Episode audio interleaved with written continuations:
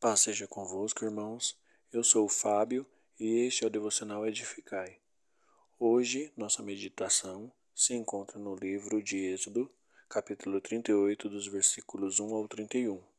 E o título é O altar do holocausto, a bacia de bronze, o átrio e o reposteiro, a enumeração das coisas do tabernáculo. Ao lermos este capítulo, nos perguntamos o motivo destas coisas estarem tão bem detalhadas a ponto de serem recriadas novamente. E, na verdade, esta era a intenção, visto que se algo se danificasse, não estaria perdido para sempre, mas haveria uma maneira de se refazer. Na nossa vida também é assim. Quando falhamos, parece não haver mais jeito, mas Deus deixou tudo planejado para que a nossa comunhão com Ele fosse reconstruída. Cada objeto mencionado nesse capítulo eram partes importantes dentro do tabernáculo, e todos eles tipificavam Cristo e sua obra redentora, pois as coisas contidas no Velho Testamento eram sombras das coisas que haveriam de acontecer hoje.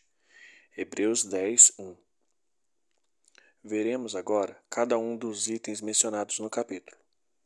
O altar do holocausto, que era de madeira de cetim, com suas medidas exatas, era o local onde o animal era sacrificado para que a pessoa pudesse ser livre da culpa, mas não perdoada dos pecados. Esse altar tipifica a cruz, onde o Cordeiro de Deus, Jesus, foi sacrificado para que pudéssemos ser perdoados dos nossos pecados. A bacia de bronze ou pia de cobre era onde os sacerdotes se lavavam antes de entrar no santo lugar representando nossas orações a Deus por perdão, para que nossas preces sejam ouvidas. O átrio, ou o pátio, é o local externo onde os preparativos para se entrar na presença de Deus acontecia. O reposteiro, ou os cortinaços, são as divisões dos locais dentro do tabernáculo. Para concluir, vemos que, além de vermos os detalhes dos objetos dados por Deus, havia também um passo a passo para que os sacerdotes entrassem na presença de Deus.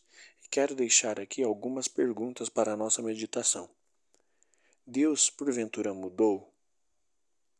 Como temos entrado em Sua presença? Temos usado as vestes corretas? Temos nos purificado? Antes de entrarmos em Sua presença? Temos levado as coisas de Deus a sério ou fazemos de qualquer maneira?